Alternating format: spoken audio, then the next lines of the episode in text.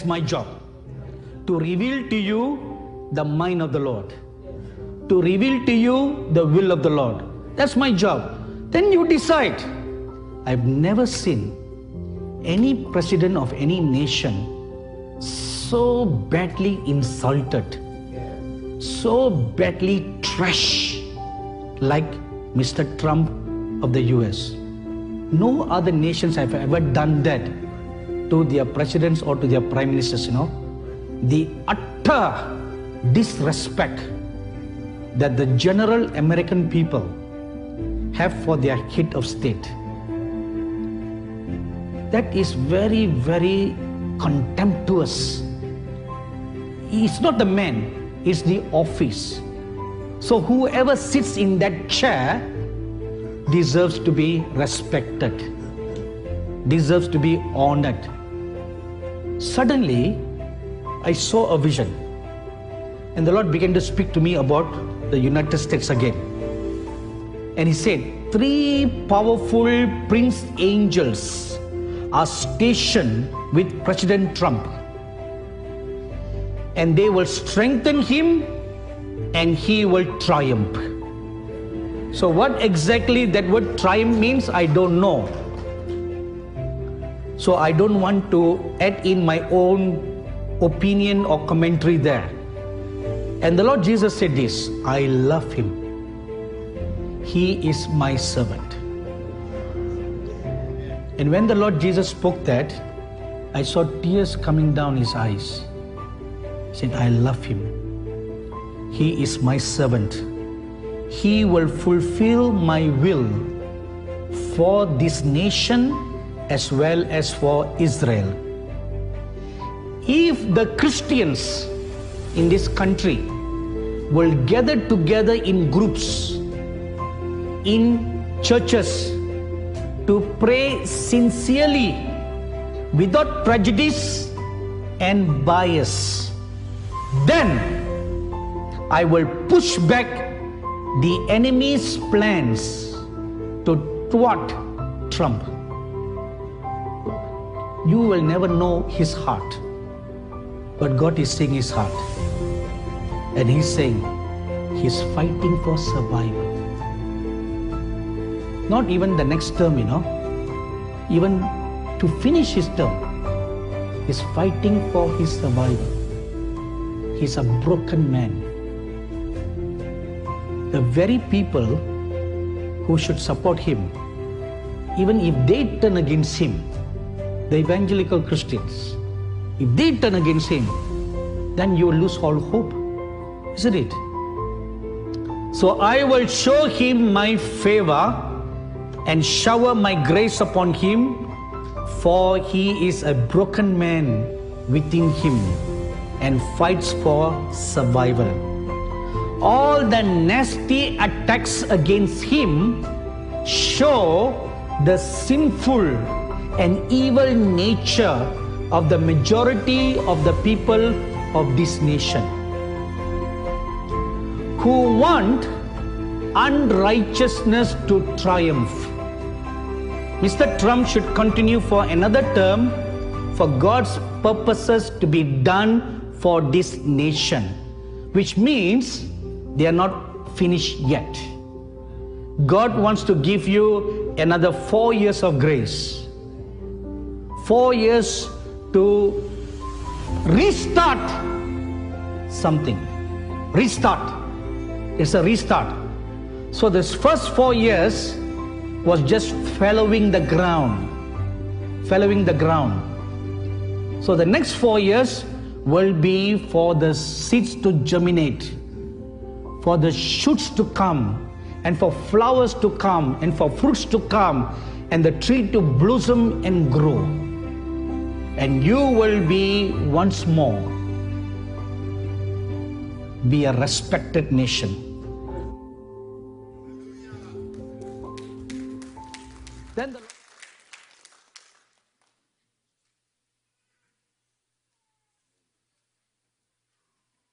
I think there was one more part where he was, you know, he put the, um, the scales on the pulpit, and there was one more word he was going to say that basically the, things hang in the balance. And it's going to be up to the church to rise up in this hour. You know, we have to speak the truth. How many of you know that? We have to live the truth. We have to walk in the. Was it Paul that said, I have no greater joy than to see my, the children walking in the truth? And we're to be walking in the truth, but we are to speak the truth. And uh, we cannot back off. My own opinion, I'm going to share some things and I'm going to get in the Word. You guys with me? I'm going to get, I've got something from the Lord, but I have to deal with a few things first. Because who else is going to do it? You know, it's, it's us. The church is the pillar and the support of the truth. If we don't tell the truth, then the truth will not be made known. I believe with all of my heart our nation is hanging in the balance and that there's, there, is that, there is that plumb line that God is setting between the righteous and the wicked. Many in this hour, and I believe there are governors, there are mayors that are rising up across the land and they're saying it's for me and my state, me and my region, me and my city, we're going to serve the Lord. And there are others that are saying just the opposite. I saw where our own governor is encouraging the cities and the counties to go back and limit to 10 groups of 10. You cannot assemble with no more than 10 people. Well, so much for that. The Lord said, Do not forsake the assembling of yourselves together. And besides, our Constitution guarantees it. So I have a problem with our governor. And the Word has a problem with him. And I'm praying that he be defeated. I'm just going to tell you the truth.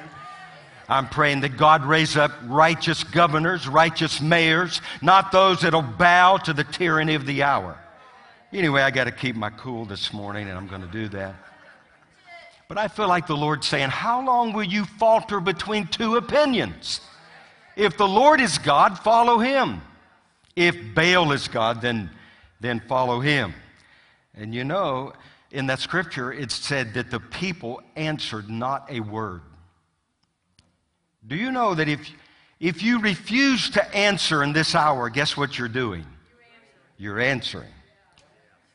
Jesus said, Come and follow me. You just sat there, you wouldn't be known as a follower. You had to get up and you had to follow him. And a lot of people are going to cast their vote, and I'm going to talk about that.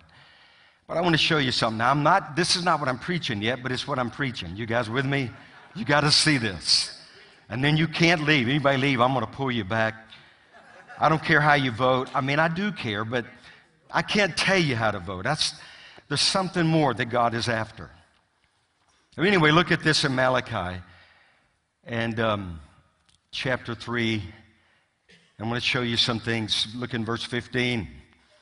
Because I believe that God is setting the mark, He's dividing the righteous from the wicked, the wheat from the tares, the sheep from the goat, the left from the right. I always wondered about that scripture. Lord, did, when, when you said left and right, do you mean left and right? Now, I don't know if he did or not. All I know is what he said. He's dividing, you know, those that love God and those that don't, and all of these things. It's all through the scripture. I remember a few years ago, I saw a scripture hanging up here. Now, we never put it up there, but I should have. He said, You think I came to bring a sword or bring peace? I didn't come to bring peace. I came to bring a sword to divide fathers from their children. I mean, he goes on. Jesus said some things that today would be most uncomfortable in a lot of settings. You know that. I don't know if he'd be invited to some churches today in America. In fact, I don't know if he'd be invited to a lot of churches in America. Because he might throw some things out, you know, of the temple like he did. But anyway, let's go on and read this. Stay with me. Say, so now. Now, you know there's a now, but there's coming a then. The then will be the now. Let me show you. What are you talking about? So now we call the proud blessed. For those who do wickedness are raised up, they're built up, they're promoted. They even tempt God and they go free. It looks like the wicked have the upper hand. They have the loudest voices, right?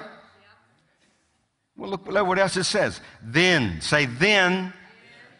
So there's the now and the then. He's not talking about the past then, talking about a future. Then those who feared the Lord spoke to one another. Now, that's a good sign right there. When people speak to one another, especially in the church, that is a good thing. And if you fear the Lord in this hour, you won't fear COVID. You won't fear cancer. You won't fear the devils. You'll, you have a holy fear of God. Does that sound pretty good? I'd rather fear God. If you fear God, the other things are going to fall into place. Anyway, those who feared God spoke to one another. You know what will bring great unity? Great fear. The fear of God will bring great unity. And the Lord listened and heard them. Great prayer will come out of great fear, great unity, and great answers to prayer. So a book of remembrance was written before him. For those who fear the Lord and who meditate on his name, they shall be mine, says the Lord, on the day that I make them my jewels. But look in verse 18. Here's one of those thens. Then you shall again discern between the righteous and who? And the wicked. Between one who serves God and the one who does not serve God. So, what is he saying in this? God says, I'm going to make a distinction in the land, and I'm going to separate those who love me from those who do not love me, from those who serve me from those who really don't. So, how many of you are okay with that? And there are choices being made in this hour. The people are going to have to choose. When the people walk in the voting booth, Nobody may know who they vote for, but I'm telling you, God is watching. Now, I'm not, I'm, I'm trying not to go somewhere where I'm going. Because because they say there's a law that says you can't do that. I'm under the law of God, not the laws of man, but I respect the law. Render to Caesar the things that are Caesar's and to God the things that are God. But God is a little bit higher in my estimation than Caesar. I'm, a, I'm going to honor Caesar, but I'm going to honor God. So here's some choices that are going to be made today between the righteous and the unrighteous. You know, I wonder if, if God found 10 righteous, he spared, yep. right? Sodom and Gomorrah. I don't know what that number will be, but I think God's looking for 10 righteous in America today. And he'll have to determine what the number, what does that mean? Many are going to choose between life and death when they make that vote. They're going to choose between right and wrong. I saw the stats. You would not believe how many people no longer believe there is truth anymore in America. I saw the stats. In one party, it's like way up there. You, you'd be mind boggled of how many people believe there's no truth, that you can define truth for yourself. It's what you believe is right and what you believe is wrong is right or wrong. But then in the other party, there were so many, and the millennial generation. And it's because they've been taught that. There's no right or wrong. Can I tell you there is a right or wrong? And anyway, there are many things that people are going to make choices in this hour. And you know, the priest in the Old Testament, they had to tell the people what was right from what was wrong, the holy from the unholy. If they didn't do it, who was going to do it? No one. The people would follow the unholy. The priest had to make the distinction. They had to tell you, this is holy, this is unholy, so the people could extract the precious from the vile. Now, like Sadhu, I can't tell you who to vote for, but I can tell you this is a moment of decision in America, generally, but also individually. You know, I remember at the beginning of 2020, we heard all these prophecies. This is going to be the year where everybody's going to start seeing clearly 2020 vision. Well, so much for that prophecy. Things have become so murky and so confused.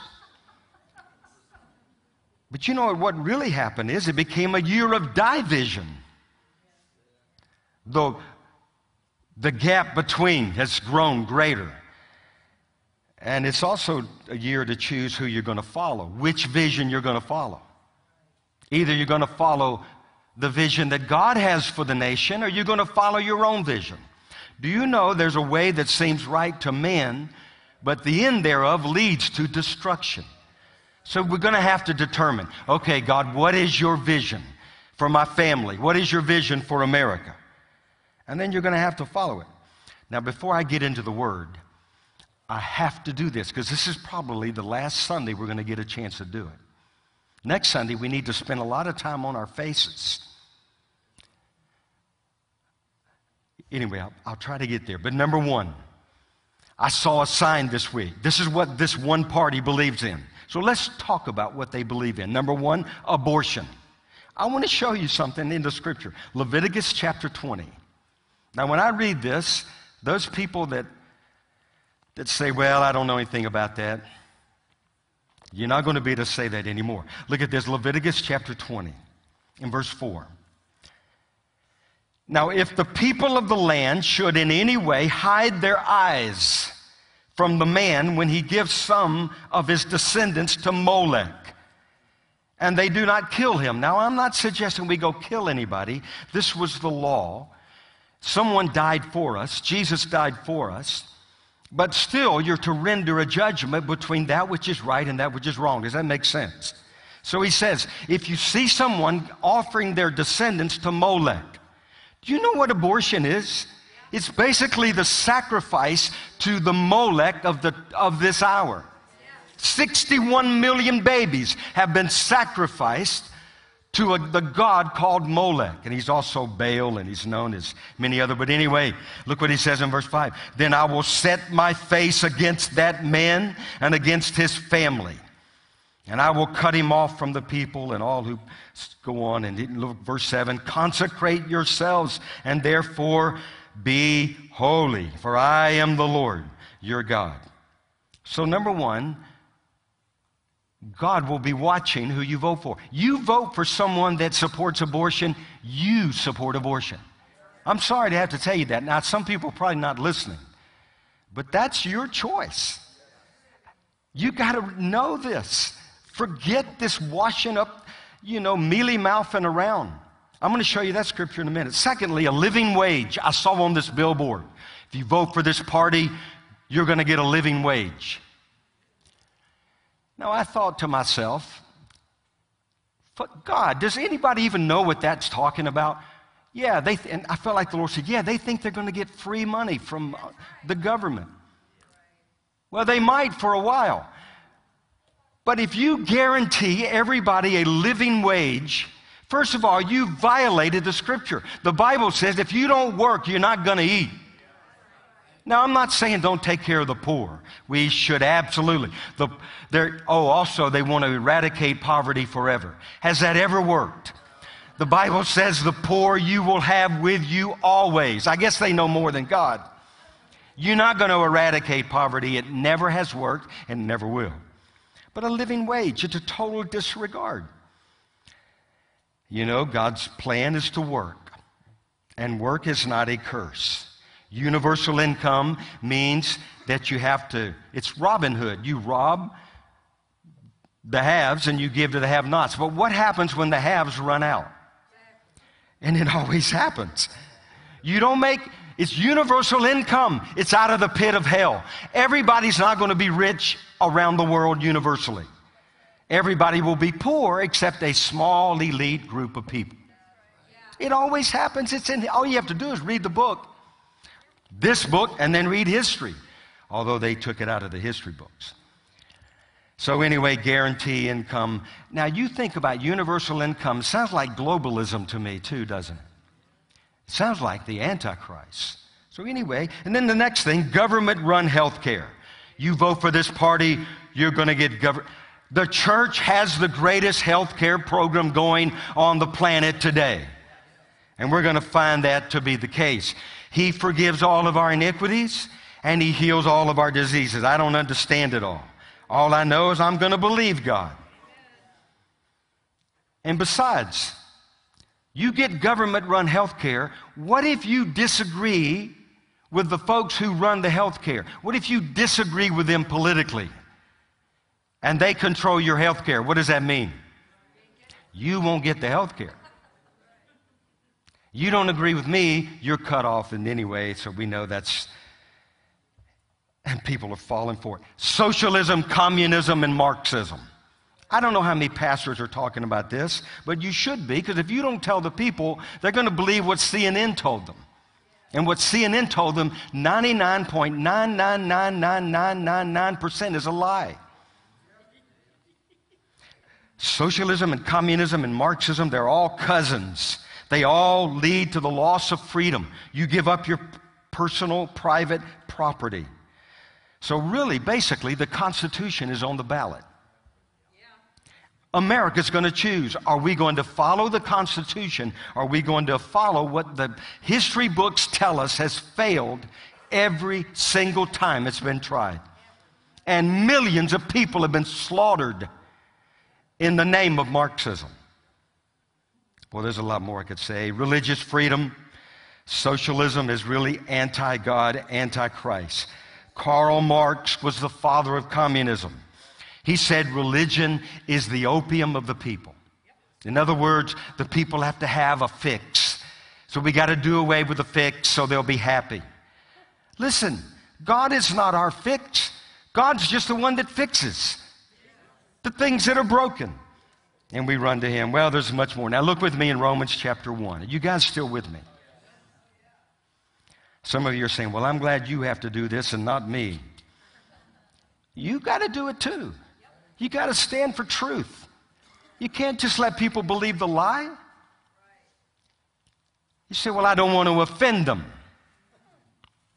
Okay, so you don't tell them that they are supporting abortion after what we read in Leviticus, and you're afraid of offending them, they're going to be greatly offended on Judgment Day because they voted. Their bloods will be stained with the blood of 61 million children, and you're going to be afraid of offending them? Anyway, all right, Romans chapter 1. I can't wait till I get to preach the word. I'm going to preach in about 25 minutes. No, no, in about three minutes, but it only lasts a few minutes. I promise you I'm not going to go too long, but I had to do this. What are you waiting for? Christmas? By Christmas, it'll all be settled. This nation, by Christmas, it will be determined the fate of America. There'll be no gifts. Anyway, oh, that's another thing. Okay, look at this. Verse 28, Romans 1 28. And even as they did not like to retain God in their knowledge, they don't want to hear what you got to say, preacher. God gave them over to a debased mind. Now, this isn't the New Testament. To do those things which are not fitting, being filled with all wickedness, sexual immorality, wickedness, covetousness, mal- maliciousness, full of envy, murder. Say murder strife, deceit, evil mindedness. They're whisperers, backbiters, haters of God, violent, proud, boasters, inventors of evil things, disobedient to parents, undiscerning, untrustworthy, unloving, unforgiving, unmerciful, who knowing the righteous judgment of God, that those who practice such things are deserving of death, not only do the same, but also what? Approve of those who practice them. Do you know what your vote is? It's your approval. I have no idea who will listen to this. But you do? But I'm telling you, you're going to give your approval. There has never been in the history of our nation, I, I mean, I can only account for 60 plus years, but I'm telling you, there's never been a time where it's been so defined heaven from hell, life from death, righteous and unrighteous, good from evil. And our cry is that you'll make the right choice. Because this choice will determine your children and your grandchildren's future and possibly your own destiny, eternal destiny. All of hell thought they won four years ago. They thought they won. They had it, they had it in the bag. They were ready to flip the switch of America into a socialist communist nation. And God pulled the rug out from under them. Now, here we are four years later. They think they got it in the bag. They got everything. Man, they have pulled off the greatest deception campaign in the history of mankind. And it's, you can see evidence of it all the time. But I mean, they've got the media, they've got the money, they've got the men in the right place, women in the right place, they got the witches howling and cursing. They got it all, except God. So the story's not over. Now look with me, 2 Kings chapter 6. Now this is an amazing story. You got to see this. I had to see it to believe it. And anyway, I'm going to read the story, go back and look at it. You guys with me? Everybody good? This is an amazing story. Chapter 6, verse 1. 2 Kings, chapter 6. And the sons of the prophets said to Elijah, See now, the place where we dwell with you is too small for us. Please let us go to the Jordan and let every man take a beam from there and let us make there a place where we may dwell. So he answered. And then one said, Please consent to go with your servant. And he answered, I'll go with you. And he went with them. And when they came to the Jordan, they cut down trees. Now that sounds like a pretty, um, you know, innocent thing to do. Just go and cut down some trees. And if you'll look in verse 1, they had some really good intent. I mean, they had good motives. They were going, they, the place where they were was too small. They wanted to build a larger place. In other words, they had in one way, you could say, a kingdom vision. They wanted to enlarge. Now, that's our, that's our role, isn't it? We want to enlarge. We want to build. We want to plant. We want to do, how many of you want to do the will of God? You want to be about. You, want to, you don't want any restriction. You don't want any restraint.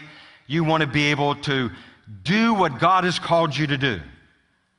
But a funny thing happens on the way to doing what God calls you to do. Challenges emerge. Things happen you hadn't planned on. So, what are you going to do? Quit? Let's see what happens in the story. Verse 4 So when they went to him, they came down, they cut trees. Now, here's the rest. But as one was cutting down an, a tree, the iron axe head fell into the water. He's cutting down a tree and it slipped off, fell into the water. And he cried out and said, Alas, master! For it was borrowed. So the man of God said, Where did it fall? And he showed him the place. So he cut off a stick, threw it in there, and he made the iron float. This is an amazing story to me. And therefore, he said, Elijah, the man of God, said to the sons, Therefore, he said, Pick it up for yourself. So he reached out his hand and he took it. Now, some of you are saying, how in the world does that story relate to where we are today? Can I show you? There's about six things. The first one is this He said in verse 6 So the man of God said, Where did it fall? Show me the place. The first thing he needed to know is, is where that iron axe head fell into the water. Where did it fall? And I would ask you, where did our nation fall? Where did it go wrong? Show me the place. What happened that most of the young people of the nation now do not believe there is right from wrong? There is that which is true and that which is false. How did, how did that happen? How did must many Americans believe that you could kill 61 million babies in the womb and nothing, you, have, you don't have to answer for it? And you can get away with it. It's part of the, the platform of the day. How, how did that happen? And how do we get it back? You know, if you get lost, how many of you have been lost before? You were, man, you wanted to go somewhere, you had the best intent, now, this is before GPS. Although the GPS sometimes lies to you. Because one time I wanted to get somewhere and there was a roadblock, and the GPS kept telling me to go. And I kept telling the GPS, I can't go, there's a roadblock. But it wouldn't, he didn't know it, it, was, he didn't know anything about the roadblock. And then when I went away to try to get around the roadblock, he kept telling me, turn around, turn around. Whatever they say, you know. Turn around. I can't turn around. I'm trying to go around so I can get to where I need to go. And the stupid thing kept saying, turn around. But if you get lost, you need to go back to where you came from and get back on course. Get back on. I remember when I lived in Mobile, Alabama, I remember hearing the story about the Chief Justice. They treated him like dirt. And then he ran for president. What did he run for? Did he run for president or governor? Whatever it was, they made him, I mean, they went after him with everything they had. They made, made him out to be the filthiest scum on the planet. He ran for governor of Alabama. He didn't run for president, he ran for governor. Then he ran for senator or something. But anyway, they went after this man. You know why? Because he was a believer, for one thing. But he took a stand when he was a Supreme Court justice in Alabama, and they planted a concrete plaque or something of the Ten Commandments. Oh, how horrible. Ten, ten Commandments. You can't let our children see, thou shalt not kill. I mean, what's that going to do to them? That's going to mess them up. So, anyway, he had this thing, thou shalt not kill, thou shalt not steal, don't commit adultery.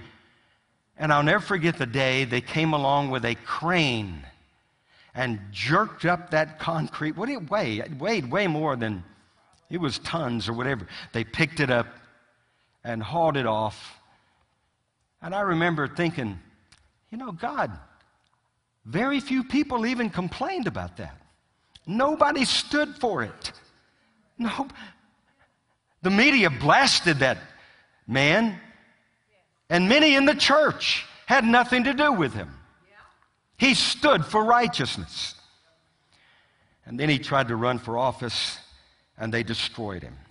And then I thought about our schools. Do you know that Princeton and Yale and Harvard and many of those schools up in the Northeast, they, they were founded to be training grounds for young men to get ready to preach the gospel to the ends of the earth. That's what they were. But we've fallen all off. We've gotten off course. Even the Moravian church now has embraced homosexuality. We had some people, what, about three weeks ago, saying, Would you pray for us? We're going back. This is our denomination, the Moravians, and we're going to try to stand for truth. Would you pray? That homosexuality is wrong. They'll probably pay a great price, but they were going to stand. You know, I was thinking about William Booth. He was the founder of the Salvation Army. And um, you can make a whole message out of this, but he prophetically spoke into the hour in which we live. And he said, Beware of certain things that were going to come. He was a prophet. Here's what he said Number one, beware of religion without the Holy Spirit. What have we had in America? If we'd have had the Holy Spirit, do you think all of this stuff would have happened? The Holy Spirit's stronger than any demon spirit. And then he said, number two, beware of politics without God. We bought the lie that you had to separate the church from the state. You know what I call that? Malarkey. Those people that believe that know nothing about the kingdom of God. The kingdom of God, you don't put off in some corner and say, now you kingdom people stay over there in your corner and don't bother us. That ain't the gospel. You're to be the salt of the earth. You're to be the light of the world. The kingdom is the only kingdom that's advancing, ever increasing on the earth. So we're supposed to be, hang off in a corner somewhere and behave ourselves. No, we're not to behave ourselves. We, write, we rise up and we say, this is right and this is wrong. You tell him what Jesus said. He said, Behold, men, a man, I said, a man shall leave his father and mother, father, mother, and cleave unto his wife, and the two shall become one flesh. Now, some people don't want to say that. Well, you're going to have to answer to the one who said it first. Jesus is the one that defined it. And then he said, Beware of Christianity without Christ. How can you even have? No wonder. What do we do? Leave him out? Leave him out? Maybe that's why he's knocking in the last day church at the door to let me come back in. I have a friend of mine who he was preaching at a church and he was preaching that text about, you know, behold, I stand at the door and knock.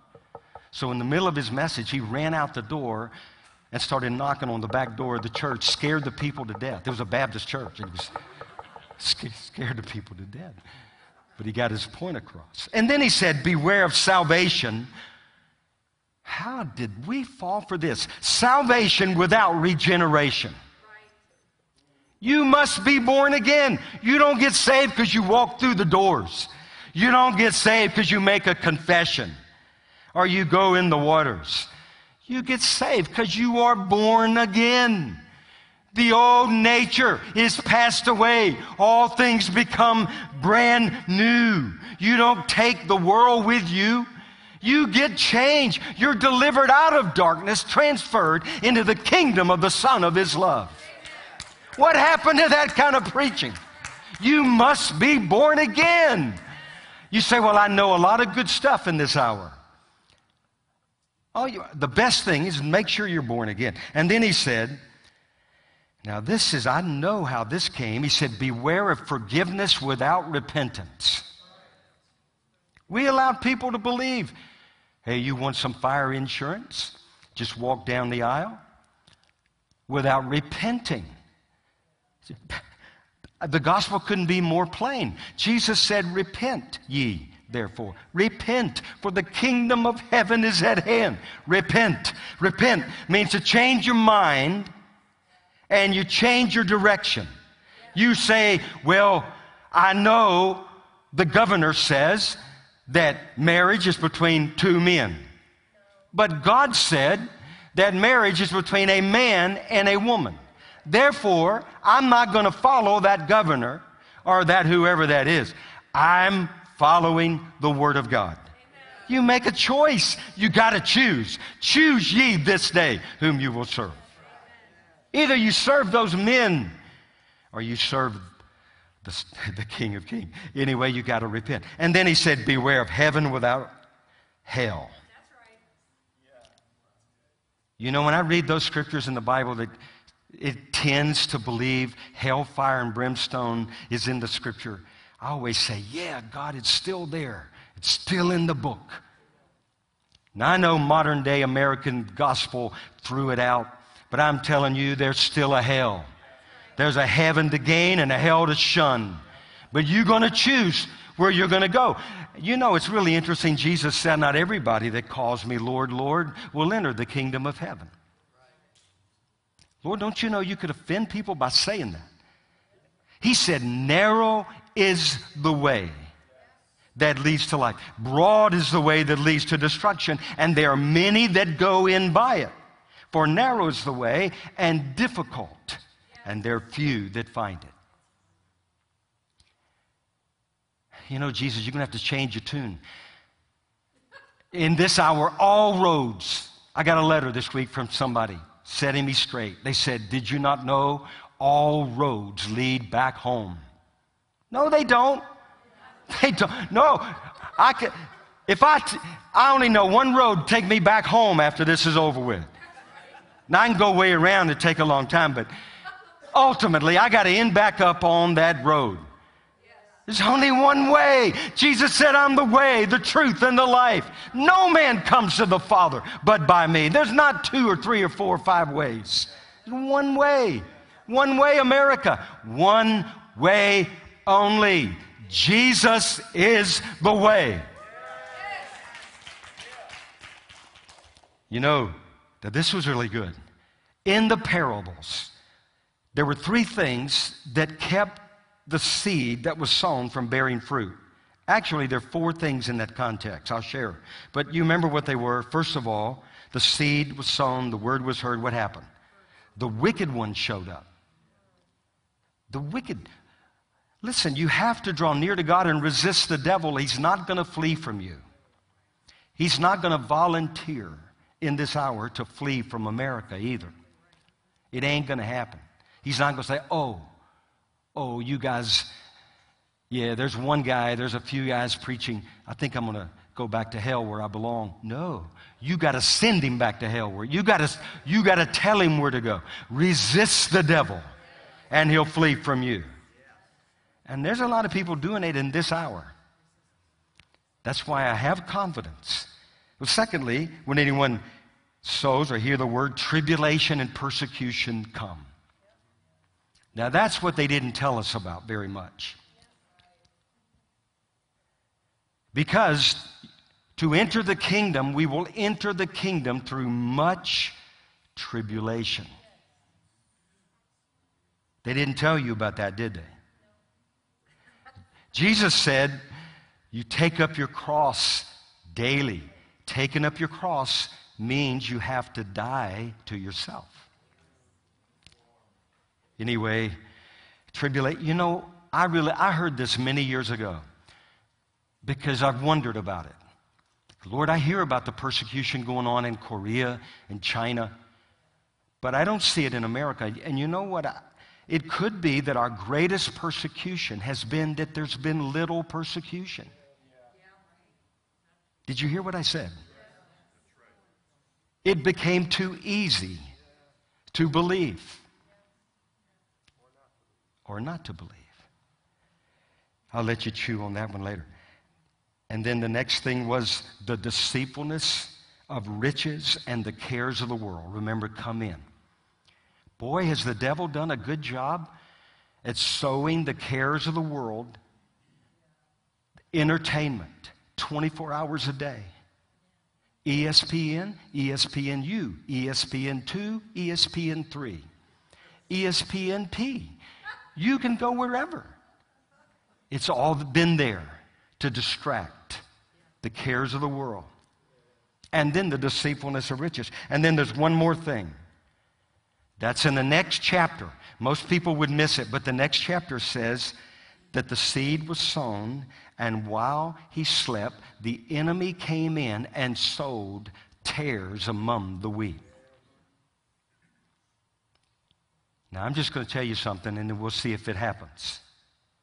The enemy has sown tares among the wheat in the American Christian scene. And God's about to take care of it. You should read the rest of that parable. So, as not to offend anyone, I won't tell you, but what the Lord said is He's going to gather the tares in bundles and burn them. That's in the New Testament. It's not the God I know. Well, you don't know the God of the Bible. That's been one of the problems in America. God has a plan. Secondly, okay, now I'm going to go quick. You with me? Everybody with me? You forgive me. Everybody forgive me for going where maybe, because I've just got to go. Because this story, when I read it, I thought, Lord, how in the world is that story going to relate to where we are right now? That's stuff I ask. I ask the Lord, how does this fit? So, secondly, it wasn't properly attached. The iron head was not properly attached. Somebody wasn't doing the basic maintenance. Now, think about this. If you're going to follow Jesus, there's maintenance. You, it's not just, okay, I'm going to trust him one time and then that's the end of it. Yes, I understand the initial born again, but you got to keep reading the word. He said, how will you know my disciples? Because my word dwells in them. And they dwell in my word. They abide in my word. You got to keep reading the Bible. You don't just come around, well, he'll tell me what I need to know on Sunday morning. That ain't going to work at all. You got to know the word of God. David, David said, Thy word have I hidden in my heart that I might not sin against thee. You got to stand on the word. How are you going to fight the devils? What if they close them all down? And you're all alone, you and your family. Then you're going to declare to your family, we're going to stand on the word of God. This is our hope. His word is where I will state my case. But there's some maintenance, prayer, fellowship. Now that's one that's gone out the window. I don't know. It's going to be really interesting. You know, they, if they get their way, you know what's coming. They're going to shut the churches down again. That's what the goal is. If they get their way. And I felt like the Lord said, now, now, please, I understand. Shirley's father is 85 years old and he's dealing with COVID. We're not saying it's not real. We're not saying to take precaution. Not saying to be wise. The things they're telling you to be precautious, most of it is absolutely unscientific. Birth, it's abs- anyway, I gotta not go there. Any of you ever feel like you go crazy by looking at things going on in the world? You just, God, how could people believe? But anyway, I felt like the Lord said, if it happens again, then you will really know those that follow me. And it ain't going to be the masses, not initially. Now, there's a harvest coming. But there's going to be many people ain't going to want anything to do with it when it comes again. And then there'll be others that'll rise up and they'll say, No, I will not forsake the assembling. Today, you, it's not COVID that scared a lot of people away. A lot of people just don't want to come because they don't like the people that meet there. I don't like those folks, God. What do you think he's saying? Well, I don't. Okay, so you don't have to hang around with them. No, the Lord gets you to hang around people that you don't like so you'll learn how to love. You'll learn how to take up your cross. There's some people get offended and they're gone. Yeah. If you're going to survive in this hour, you can't let offenses drive you away from the people God's called you to be with. God's not going to entrust you in this hour with a call from heaven. It ain't going to happen. But anyway, I'm not going to go there. I said I was going to behave. Okay, so it sunk. No, this is the third thing. The fact was, it sunk. The iron head off that axe sunk. And if I did it today, you know what would probably happen? It would sink. And I just feel like the Lord said, you need to tell the people America has sunk. America is under the water. There is no hope without God. There is no other remedy. Your plans will not work. Your schemes are over. Your ideas, your opinions, it doesn't matter. America has sunk. And only God can resurrect us in this hour. It's only God. There's no hope without Him. The Bible says righteousness exalts a nation, but sin is a reproach to any people. Some people say, Yeah, but America, God, you need us. Don't you know what we've done for you? Sin is a reproach to any people. Some people think God needs us. He, need, he loves us. That's the difference. And He wants to use America again. But He'll raise up others. He doesn't have to have America, but He wants to use us. And then the fourth thing, He cried out to His Master. What are we doing in this hour? If you haven't, listen, if you're setting this one out, get ready to apologize to your children and grandchildren in the days to come. You cannot sit this battle out. This is war. We are at war in America. It is not being fought yet on battlefields, but it's being fought in the battlefield of the Spirit. And this is the time to engage. Get involved in prayer, get involved in fasting. Find out about some of these prayer meetings that are going with Franklin Graham and the one, was it Lance Wallnau's calling a meeting? You know, uh, there in Washington. Just get involved. Get around with people in your neighborhood. Say, look, man, we're going after it. Let's pray. He said, whatever I bind on earth is bound in heaven. This is a time you can pray things that are as bold as you've ever wanted to pray them before, and you, you may see them answered. You know, some of you are thinking, well, are these prayers actual, actually biblical? It's the way I look at it. Pray it anyway, and if you missed it, God will forgive you and He'll tell you, He'll straighten you out later on. Just bind it. God, I bind in the name of Jesus. These voter frauds, you know how many votes have already been created? I was on the phone with a group from Houston, Texas. They said they've already found 700,000 fraudulent votes. Because they know if they can take Houston, they can take Texas. And if they take Texas, they'll take America. So they're trying to get to the Texas Supreme Court to show them the evidence that the votes had been balloted. They, what do they call it?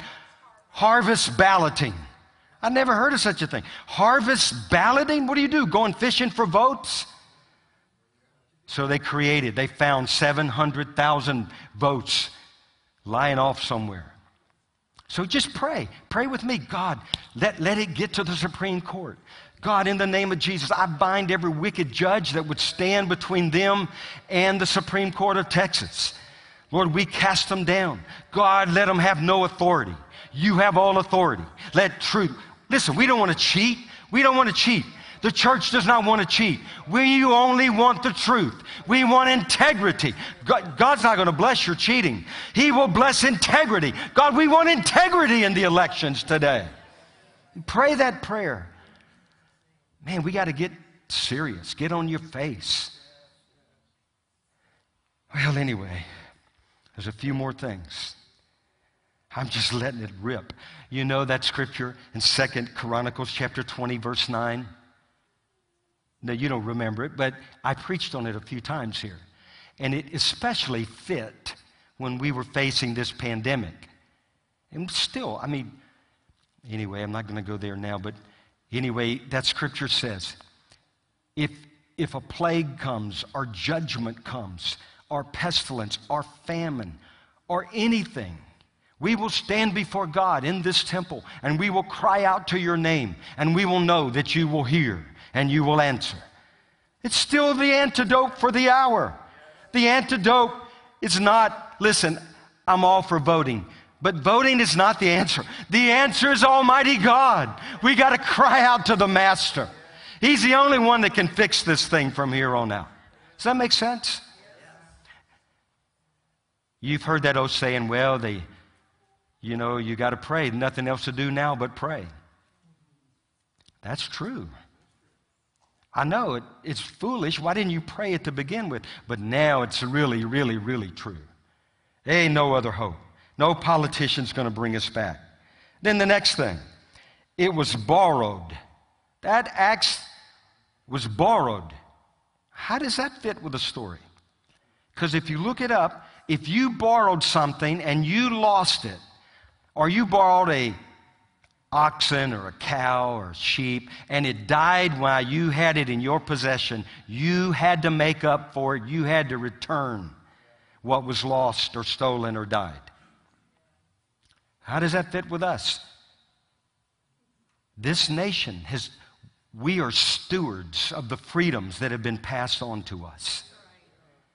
Our, I don't know how many of you, I mean, your fathers, your grandfathers, some of you, I'm sure, had relatives that died in wars past. They died not so that we could squander freedom, but that we could preserve the freedom. They passed it on. If we're going to pass it on to the next generation, we're going to have to fight for it. Now, when I say that, I'm wondering if I really mean that. Because will I fight for it? And I'm telling you, I will. I'm with you. I'm with you. What does it profit a man if he gains the whole world, if he loses his own soul? Jesus said there's no greater love than this, than one would lay down his life. And there may come a time we have to lay down our lives. You say, well, that's foreign to Scripture. No, you quoted it earlier. And they overcame by the blood of the Lamb by the word of their testimony. And then most of the charismatic church stop right there. That's it. Nope. Don't go any further. And they loved not their lives, even unto death. So we got to be good stewards.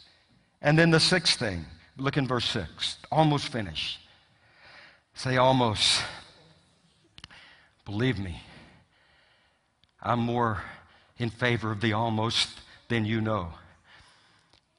Because, but I'm going to I'm going to say what he says. Look in verse 6. So the man of God said, the man of God said, That's what struck me.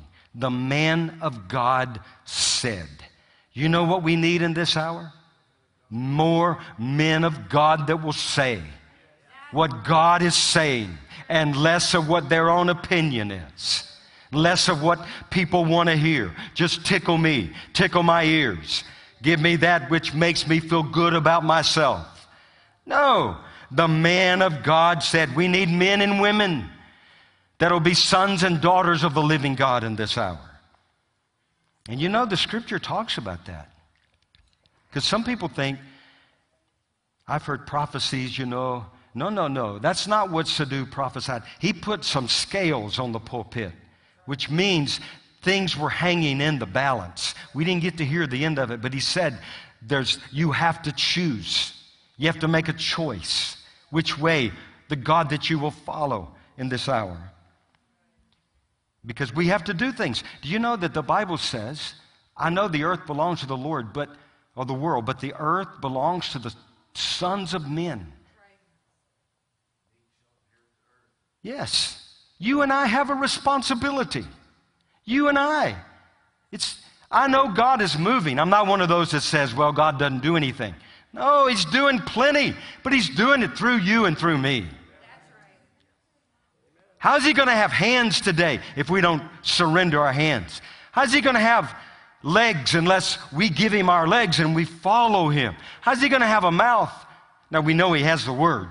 You can just read the Word and it's not bad but He's using you and me to speak, thus saith the Lord. Now, I appreciate Brother Sadhu, but I don't think the foreigners, foreigners are going to be able to fix the mess we're in right now. It's going to be us. Those of us that were born in this nation. It's only those that will rise up and be the people of God, be the men of God that He's called us to be. And then the last thing. Yes, no, two more. You guys with me? I don't want to forget anyway. He made it float. What kind of story is this? So, anyway, the, the axe head sinks to the bottom of the Jordan River. So Elijah goes over and gets a stick. Did he break it? Yeah, he broke it, throws it in, and the axe head floats to the top. I would have liked to have seen that.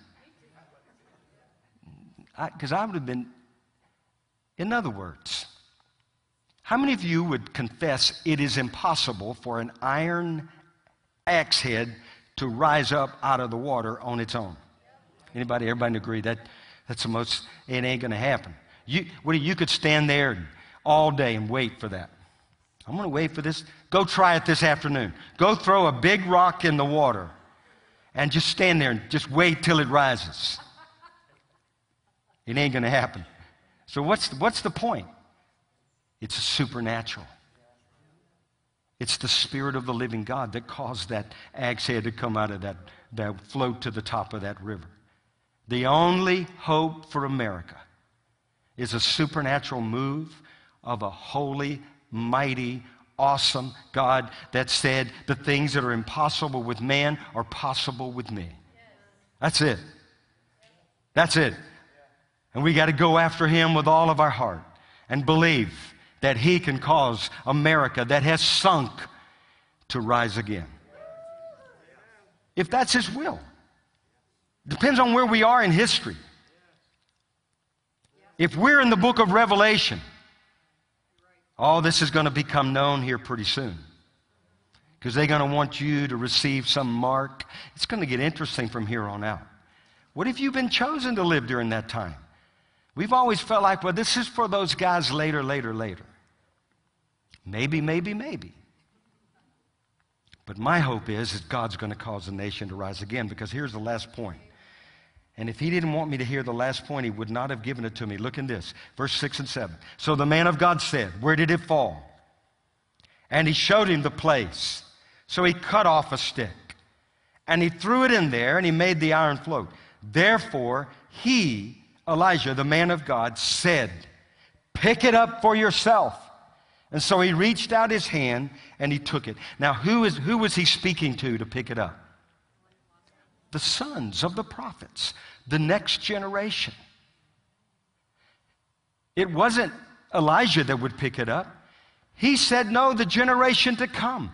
I'm bringing this axe head out of the water so the generation, the sons of the prophets, will pick it up and do the will of God. They'll pick up the mantle. Where is the Lord God of Elijah? I'm telling you, He's raising up a generation. Where is the Lord God of Billy Graham and Oral Roberts and Kenneth Hagin and all of those great men? I'm telling you, He's here. And He's waiting for a generation to pick it up and run with it. So that's what gives me hope that it's not over with. It's not. We're not going into a dark, dark winter, as one of the candidates said the other night. It ain't going to get darker. I've read, the, yeah, it's going to get darker where he lives in a basement. It's going to get lighter, though. Darkness will cover the earth, but the glory of the Lord will fall on you. Let me tell you, I'm not looking to hide in a basement. I'm looking to radiate with the glory of God all over this earth. The knowledge of the glory of the Lord will cover the earth. To me, it's an absolute disgrace to actually have nominated someone like that. And I'm not being political. Yes, I am, but it's okay.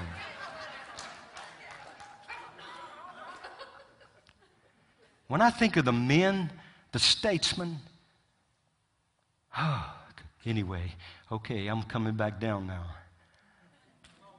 I'm coming by. Hey, I'm not going there, Lord. I don't mean to be bad. No, I do. I want to be a little bad in this house. I mean to be bad. Peter struck off the ear. You'll put it back on. Anyway, we need help. We need help. We need help here. We need help here. We need help. We need help. Uh, everybody got the story. It's the most amazing story. So you go back and think about that axe head. The key is it rose, and a generation picked it up. That to me gives great hope for the hour. Father, I thank you for your word. God, I thank you. Stories like this axe head come alive when the Spirit of God breathes upon your word. Thank you for the Logos, but thank you when it becomes Rhema and comes alive, God. Thank you for this hour that you called us, everyone in this room. Thank you, God. We're not those that are retreating into the back corners. We're those that are rising up. You said, Arise and shine, for your light has come. And Lord, we thank you. There is a remnant. We see it happening. There's a people all over this land. They are arising and shining at a time when we most needed the church to arise. God, we thank you.